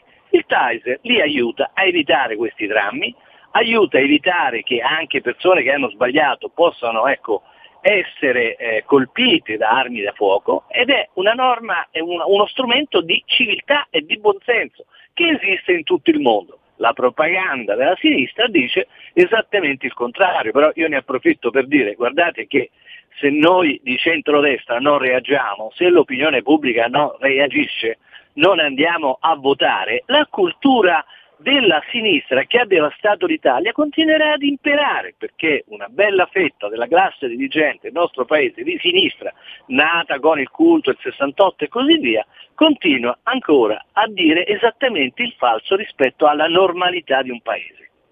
Eh sì, queste sono parole importanti, l'appello al voto lo facciamo quotidianamente e cercate di, di tornare a dare anche un pizzico, ma darlo, di fiducia alla politica. E quelle piccole vittorie che si riescono a portare avanti, eh, quella marcia in più che magari eh, ti riesce a dare il governo o la regione, magari soltanto temporaneamente, lo so, eh, merita comunque un voto. Non andare a votare significa purtroppo molto spesso eh, far vincere sempre gli stessi. Ancora una domanda e poi ti lasciamo andare. Io ringrazio il vicepresidente di Regione Marche con noi questo pomeriggio, sono arrivati anche tanti Whatsapp al 346 642 7756, si ricorda ancora una volta il problema sanità, che è il problema forse è il problema dei problemi, non soltanto nelle Marche, ma certamente in tutta Italia, le liste d'attesa nelle Marche e c'è un importante accordo con i medici di base da sottolineare. È vero Saltamartini? Sì, telegraficamente, il tema della sanità è un tema enorme, per essere chiari. L'Italia investe sulla sanità il 6,3% del prodotto interno lordo, 136 miliardi erano lo scorso anno, però eh, gli altri paesi, Francia, Germania, Regno Unito, investono l'11. Perché l'Italia spende così molto meno che negli altri paesi avanzati? Perché abbiamo il problema del debito pubblico, l'ha detto Giorgetti noi spendiamo 136 miliardi sulla sanità e 100 miliardi l'anno sugli interessi del debito pubblico, il regalo dei governi dei 25 anni della sinistra.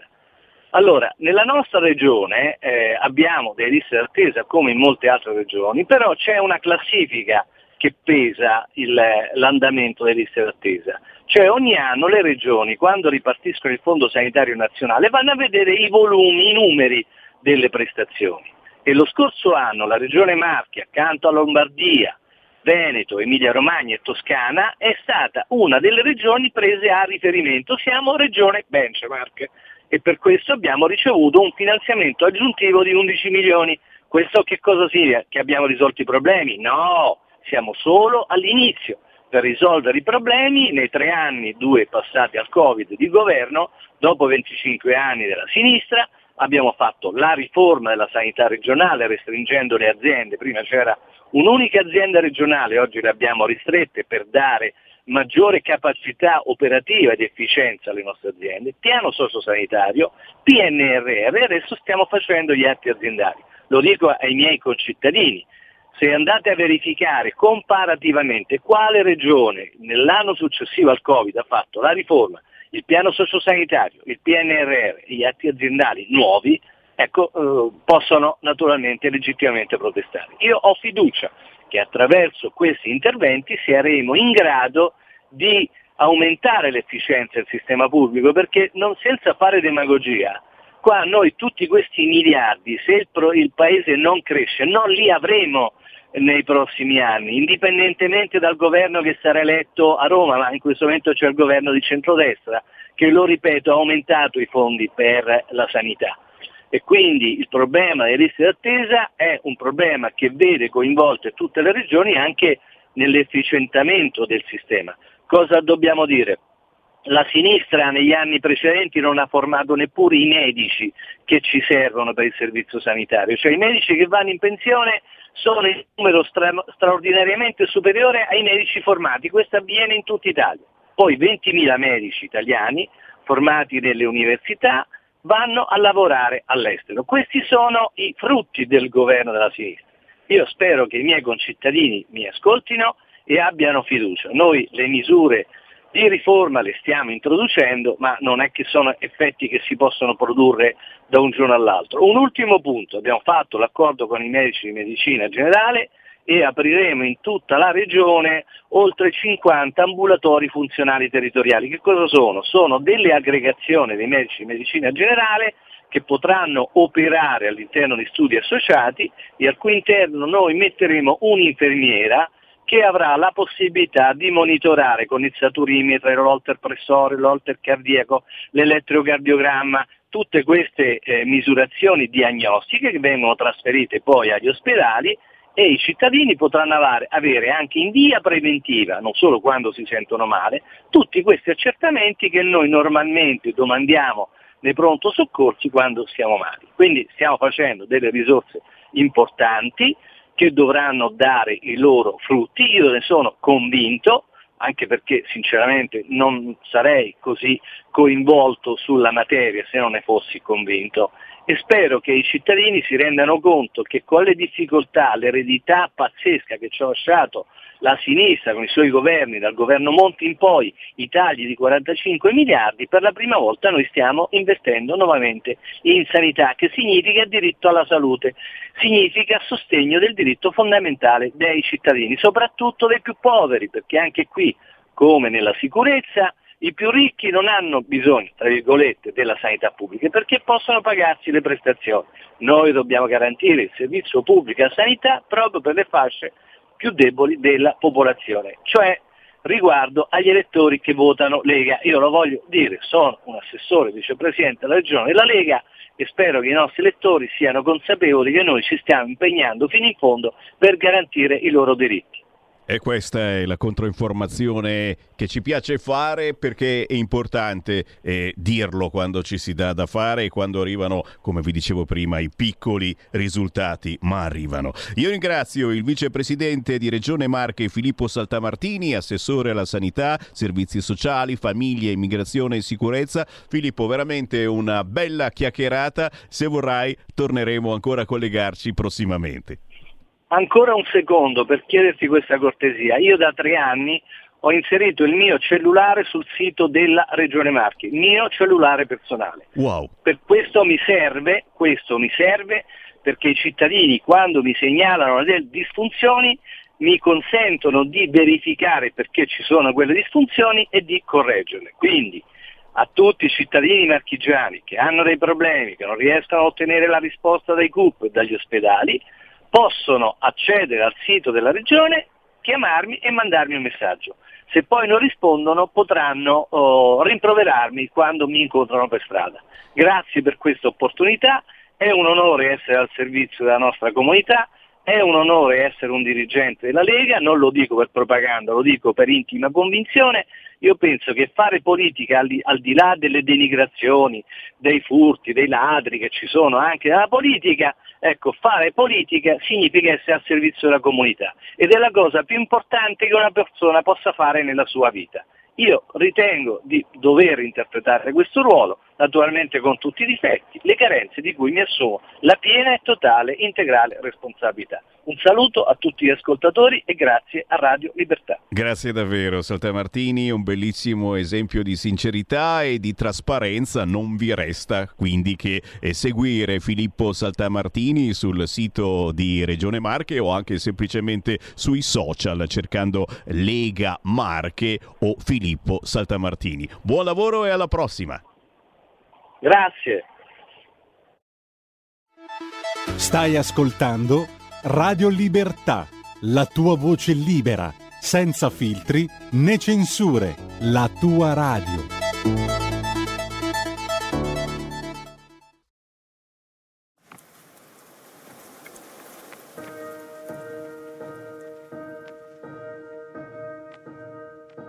Tutto sommato va bene così. Chiesto di andare, eppure ora ti vorrei qui. Raccontami di quante serie e di quanti film hai visto senza me. Non dovevi tradirmi così, ma guardaci, siamo ancora bellissimi. E incasinati tra mille sbatti come eravamo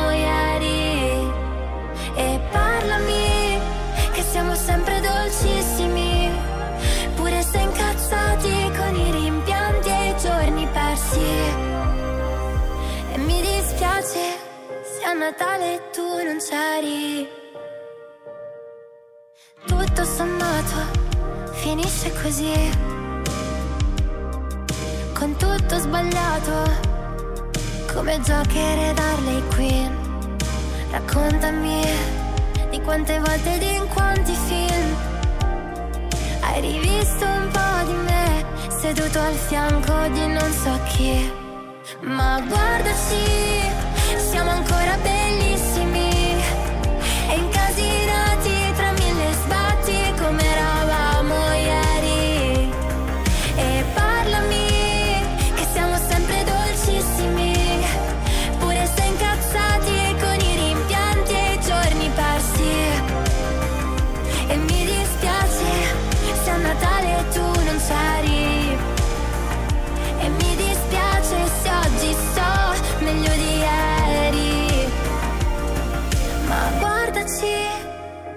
ancora bellissimi.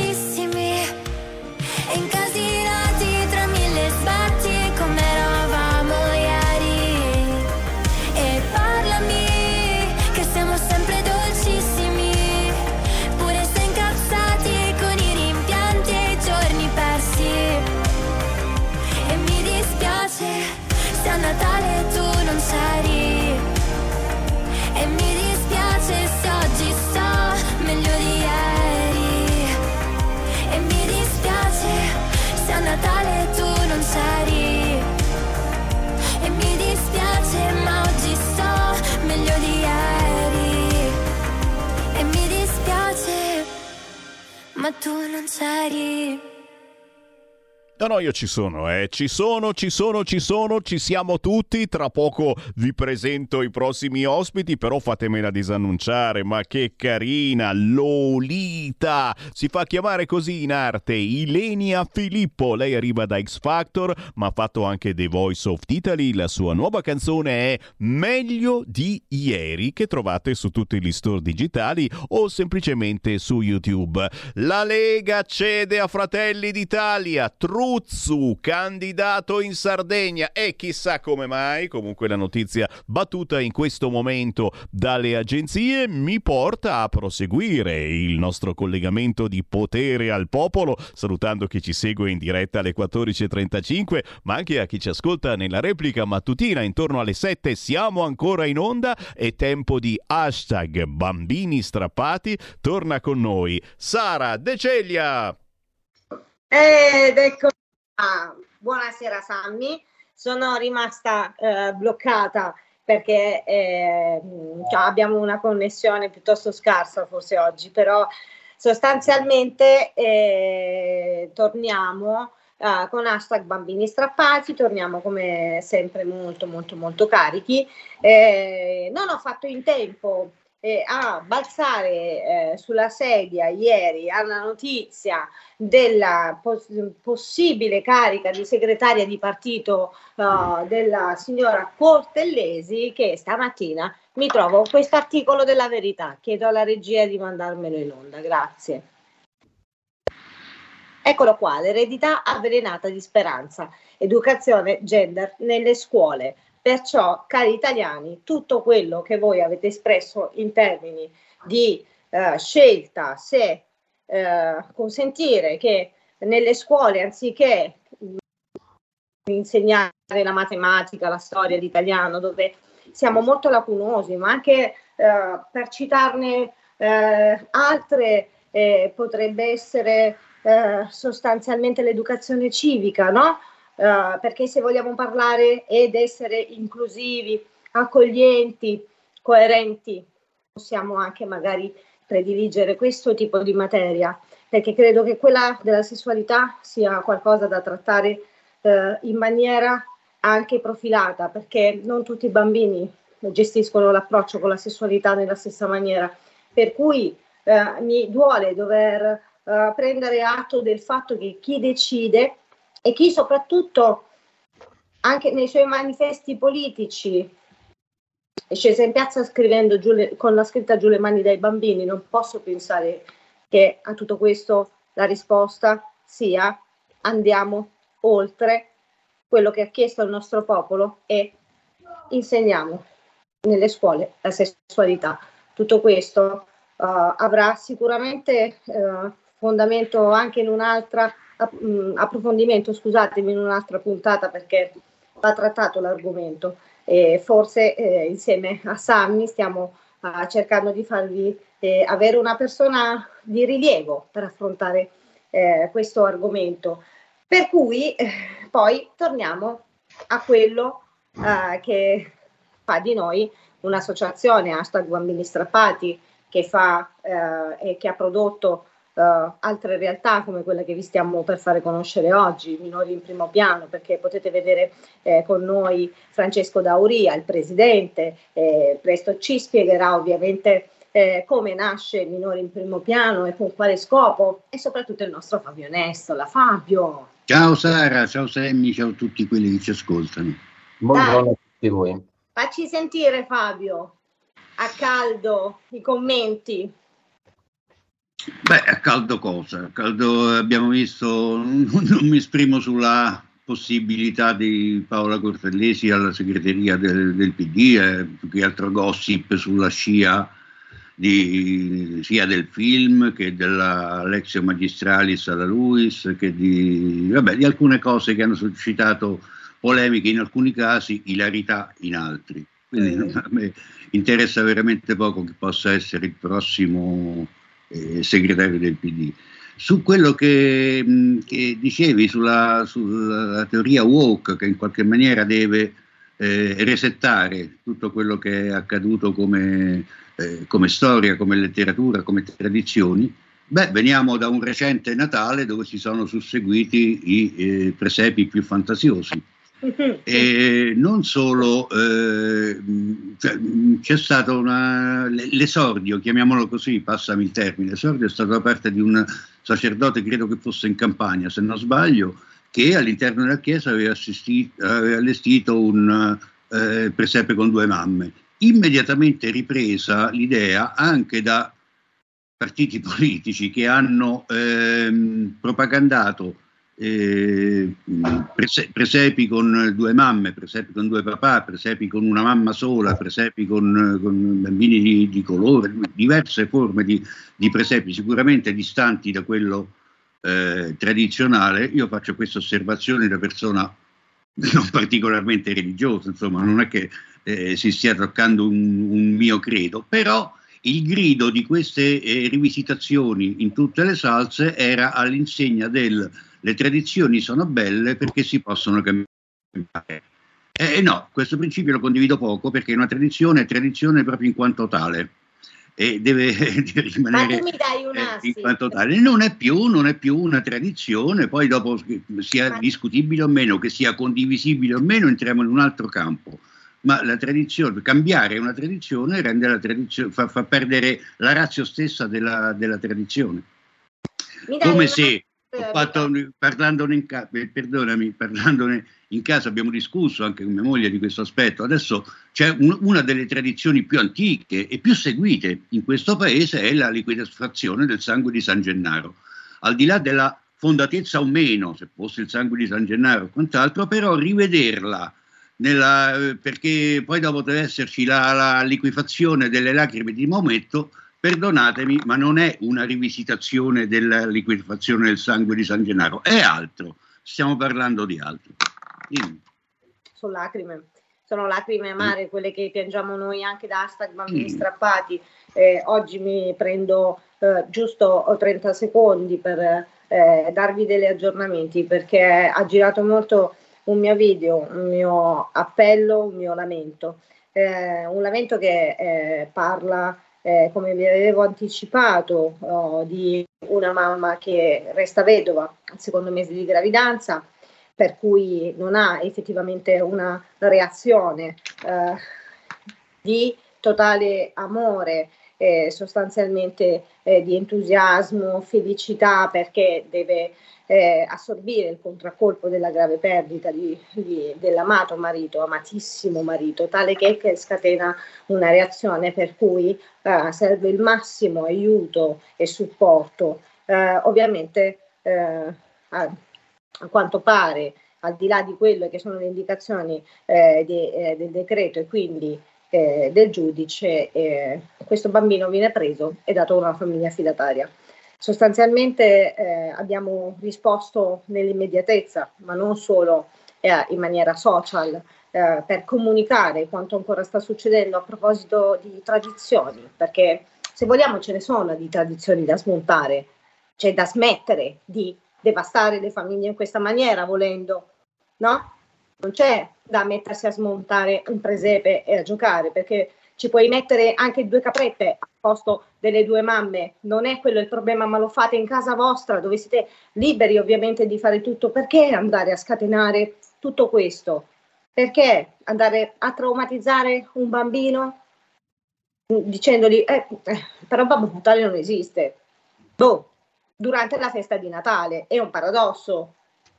Sappia, siamo adulti, sappiamo, abbiamo la cognizione di quello che facciamo, sappiamo che se una mamma ha già perso, ma ha la fortuna di avere una famiglia paterna che la accoglie, l'assiste e mette tutta se stessa, però questa famiglia paterna si trova con una relazione dove c'è scritto eh, beh, i genitori, cioè la madre eh, sta male, eh, è in lutto e si deve prendere cura del compagno, dell'altra persona. No, questa nonna c'è e può prendersi cura di un bambino consentendogli di radicarsi all'interno della propria famiglia e non lo state consentendo perché ci sarebbe, come si dice sempre, una serie infinita di strumenti da poter attuare ed invece si torna sempre qui sul pezzo, ma io in questo caso do il benvenuto a Francesco Dauria. Benvenuto a voi e grazie per avermi invitato a questo salotto, insomma, eh, di cui non conoscevo l'esistenza, devo dire la verità, però in occasione anche per rivedere dei vecchi amici, eh, che ovviamente questo fa sempre molto piacere. E, mh, mm, ringrazio ovviamente Sara e eh, insomma sono oggi a vostra completa disposizione sperando di poter fornire un, eh, un contributo a questa interessante trasmissione. Ma senti, lasciati fare due domande. Primo, una presentazione di minori in primo piano, la nascita, poi perché minori in primo piano? Caspita se è forte il legame con, questa, eh, con questo eh. spazio, con questa struttura, perché diciamo sgombrare il campo dalle eh, rivendicazioni di un papà separato in contrasto con quelle di una mamma separata e puntare i riflettori esclusivamente sui bambini, questo è importante. E poi, oltre a questa descrizione, eh, perdonami, sto un po' spoilerando, però vorrei che ci passassi dell'ultimo risultato del più recente ottenuto, perché non si tratta solo di un'associazione che fa teoria, ma poi si, si adopera anche per la soluzione di casi pratici. Quindi anche l'ultimo, il più eh, recente caso che ha trovato spazio anche sui media, però parlano di tutti coloro che ci ascoltano.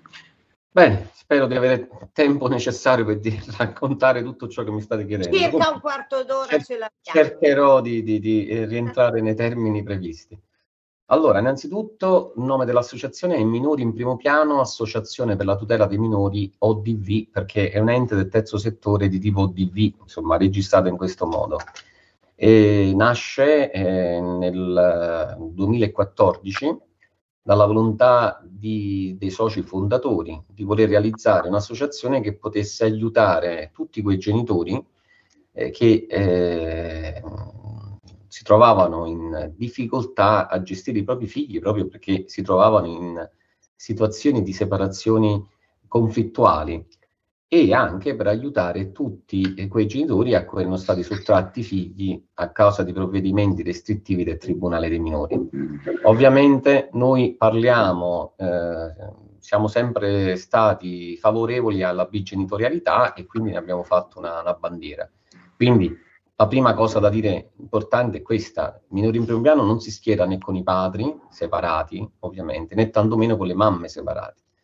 Noi ci schieriamo con i bambini e con tutti quei genitori, padri o madri, che ovviamente desiderano eh, svolgere eh, questo compito e quindi contro tutti coloro che ovviamente si oppongono affinché questo avvenga. Il bambino non ha colpe, due persone possono non amarsi più nel corso della loro vita, questo non deve, eh, come dire, eh, comportare che uno dei due genitori utilizzi i propri figli come arma di ricatto.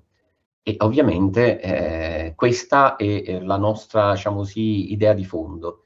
Se un genitore si rivolge a noi perché ha delle difficoltà proprio nella gestione di queste situazioni, noi cosa facciamo? Oltre a fornirgli informazioni, consigli pratici, ovviamente anche amicizie, perché in molte situazioni c'è anche lo sconforto più totale, gli forniamo anche degli strumenti pratici e utili, tipo eh, l'assistenza legale, civile, penale.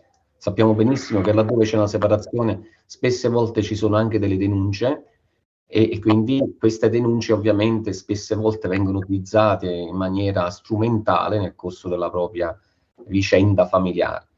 E poi ovviamente il supporto psicologico e anche le cosiddette consulenze tecnico eh, eh, di parte, perché ovviamente eh, nelle situazioni più complicate spesse volte ci sono delle, ehm, delle perizie che vengono eh, richieste dal giudice e quindi eh, la persona che si ritrova in questo vortice non so dove andare. Spesse volte si va dall'avvocato, l'avvocato gli chiede di andare da un altro specialista, poi magari necessitano altri tipi di informazioni, tipo, so, si parlava di problematiche che noi abbiamo affrontato, tipo, insomma, dare informazioni sull'assegno unico di famiglia che è nato recentemente e allora non si sa a chi va questo assegno, come deve essere gestito, oppure magari informazioni di, relative alla, alla, scuola, perché magari i figli vanno a scuola e il genitore non sa che può chiedere anche da separato informazioni direttamente alla, alla scuola o al comune, qualora si dovessero eh, essere in questione la, la, la, la veridicità del, delle mense scolastiche pagate, insomma, tante altre problematiche che tutti i separati conoscono benissimo.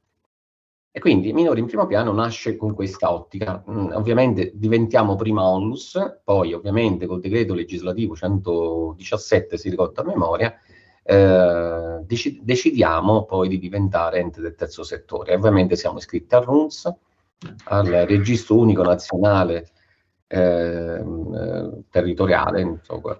E, e quindi... diciamo anche una cosa importante, che eh, va anche oltre tutto uh, quella che è la parte burocratica. Dove troviamo minore in primo piano? Dove ecco, sì, sì, sì.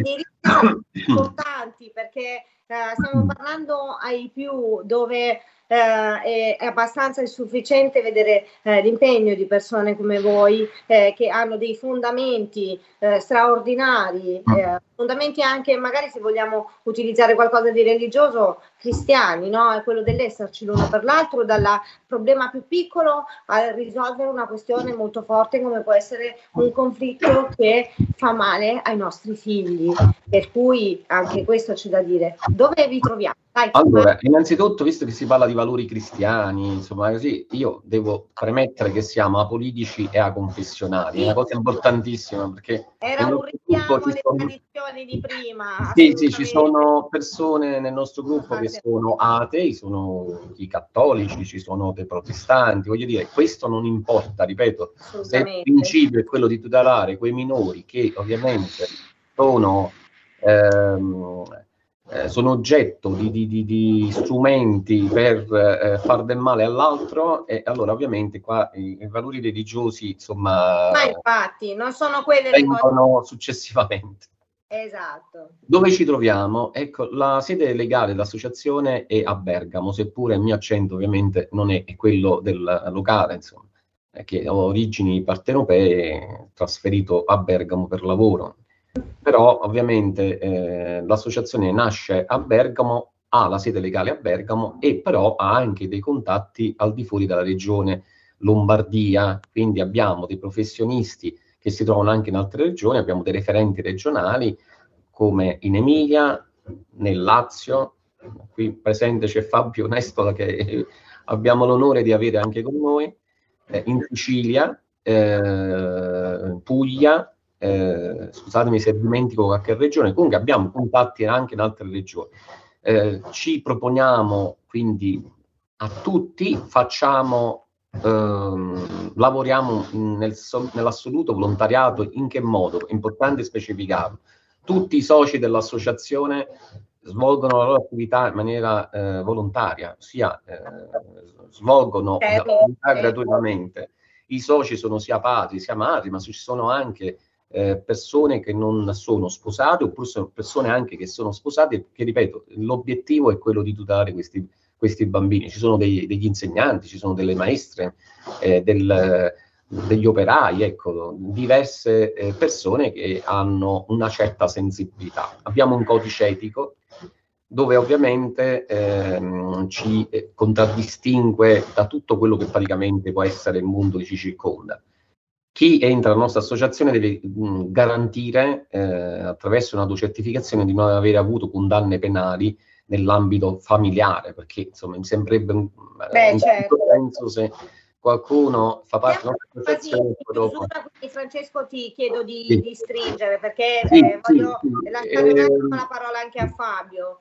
Allora Fabio mi chiedeva poi dopo l'ultimo provvedimento, allora noi cosa facciamo ovviamente? Eh, Forniamo assistenza legale, supporto psicologico eh, e tanti altri servizi eh, alle persone che ce lo richiedono attraverso eh, delle figure mh, professionali che lavorano con noi, che noi chiamiamo collaboratori, che eh, non essendo soci stringono con noi un, eh, un protocollo d'intesa. Mi scuso se sentite dei Sì, rumori, no, purtroppo sì, degli ma- operai che, che mi circondano. Non Ecco, finire. Ma non ti preoccupare Francesco. Ecco, e allora voglio dire, attraverso questo protocollo d'intesa l'associazione riesce praticamente a realizzare dei tariffari cammerati che, come dire, riescono a, come dire, a, a venire incontro aiutare ad andare incontro a quelle che esatto, sono tutte le varie esigenze che Assolutamente. ovviamente Quindi minori in primo piano, ha un sito internet che è www.minoriinprimopiano.it, abbiamo una pagina Facebook eh, e eh, ovviamente anche un canale YouTube dove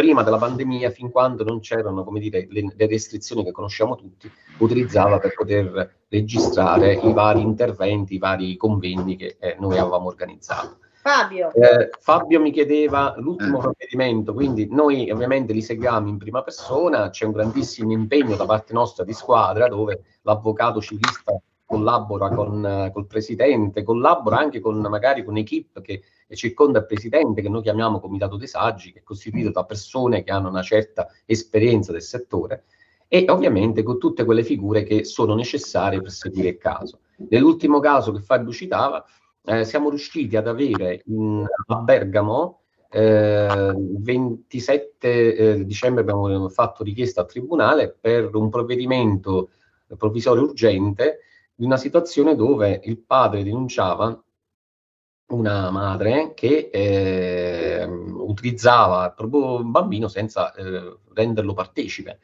e eh, si scopriva poi dopo che questo, eh, questa bambina eh, veniva condotta a casa del nuovo compagno della madre e, e dormiva insieme a loro due.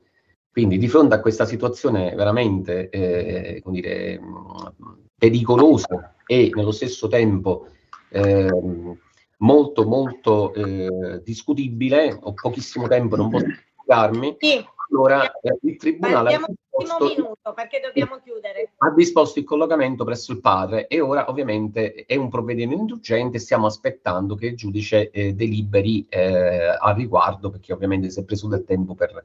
per eh, Con buona pace dei sensi, vogliamo ribadire il concetto, la, come la, la morale no? di questo uh, decreto, di questo dispositivo da parte di- del tribunale? Vogliamo ribadire il fatto che anche un papà può... Eh, una volta tanto bisogna dire una cosa importante, i padri sono molto scoraggiati perché pensano che comunque la legge sia sempre a favore delle madri. La realtà è che c'è un pregiudizio di fondo dietro, ma le cose stanno cambiando, lo dimostra il Tribunale di Bergamo. Eh, chi utilizza il proprio figlio per scopi personali o per nuocere il proprio figlio, perché insomma situazioni di quelle che raccontavo io prima non sono assolutamente ammissibili, è Esatto. chiaro che eh, un giudice dovrebbe valutare chi è il genitore più adeguato al riguardo. L'ideale sarebbe che entrambi i genitori E siano visto che siamo adeguati. arrivati, perdonami Francesco, ma siamo arrivati alla No, ma un'ultima, veramente, no, no, no, 30 secondi per una considerazione, è un ottimo eh, risultato, prescindiamo dal fatto il padre o la madre, è importante una cosa, primo che un provvedimento d'urgenza per la prima volta a memoria d'uomo sia realmente d'urgenza, perché lo stesso provvedimento che prevede di, di rientrare del, il rientro del minore nella, nella casa nella quale è stato entro il termine delle vacanze natalizie per riprendere la scuola da dove l'aveva interrotta. Lo stesso provvedimento non avrebbe avuto questo sapore se fosse stato emesso a marzo, aprile, maggio, giugno e questo lo abbiamo come casistica. Ma la cosa importante è eh, da una parte c'è l'entusiasmo, da, da un'altra lo trovo abbastanza deprimente che un provvedimento del genere venga ehm, celebrato come una grande vittoria proprio perché è atipico quando invece dovrebbe essere la norma. Qui ci troviamo, eh, ci troviamo a celebrare come grande vittoria un qualche cosa che viene sistematicamente disatteso nelle aule dei nostri tribunali. Esatto. E con questa, sempre la solita minestra, ci rivediamo giovedì prossimo con hashtag bambini strappati. Un ringraziamento ancora a Francesco Dauria, minori in primo piano. Ciao, Grazie a voi, grazie a voi e buona a continuazione. Fabio. Un saluto. Ciao, ciao a tutti, ciao un Sara. un saluto. Un saluto.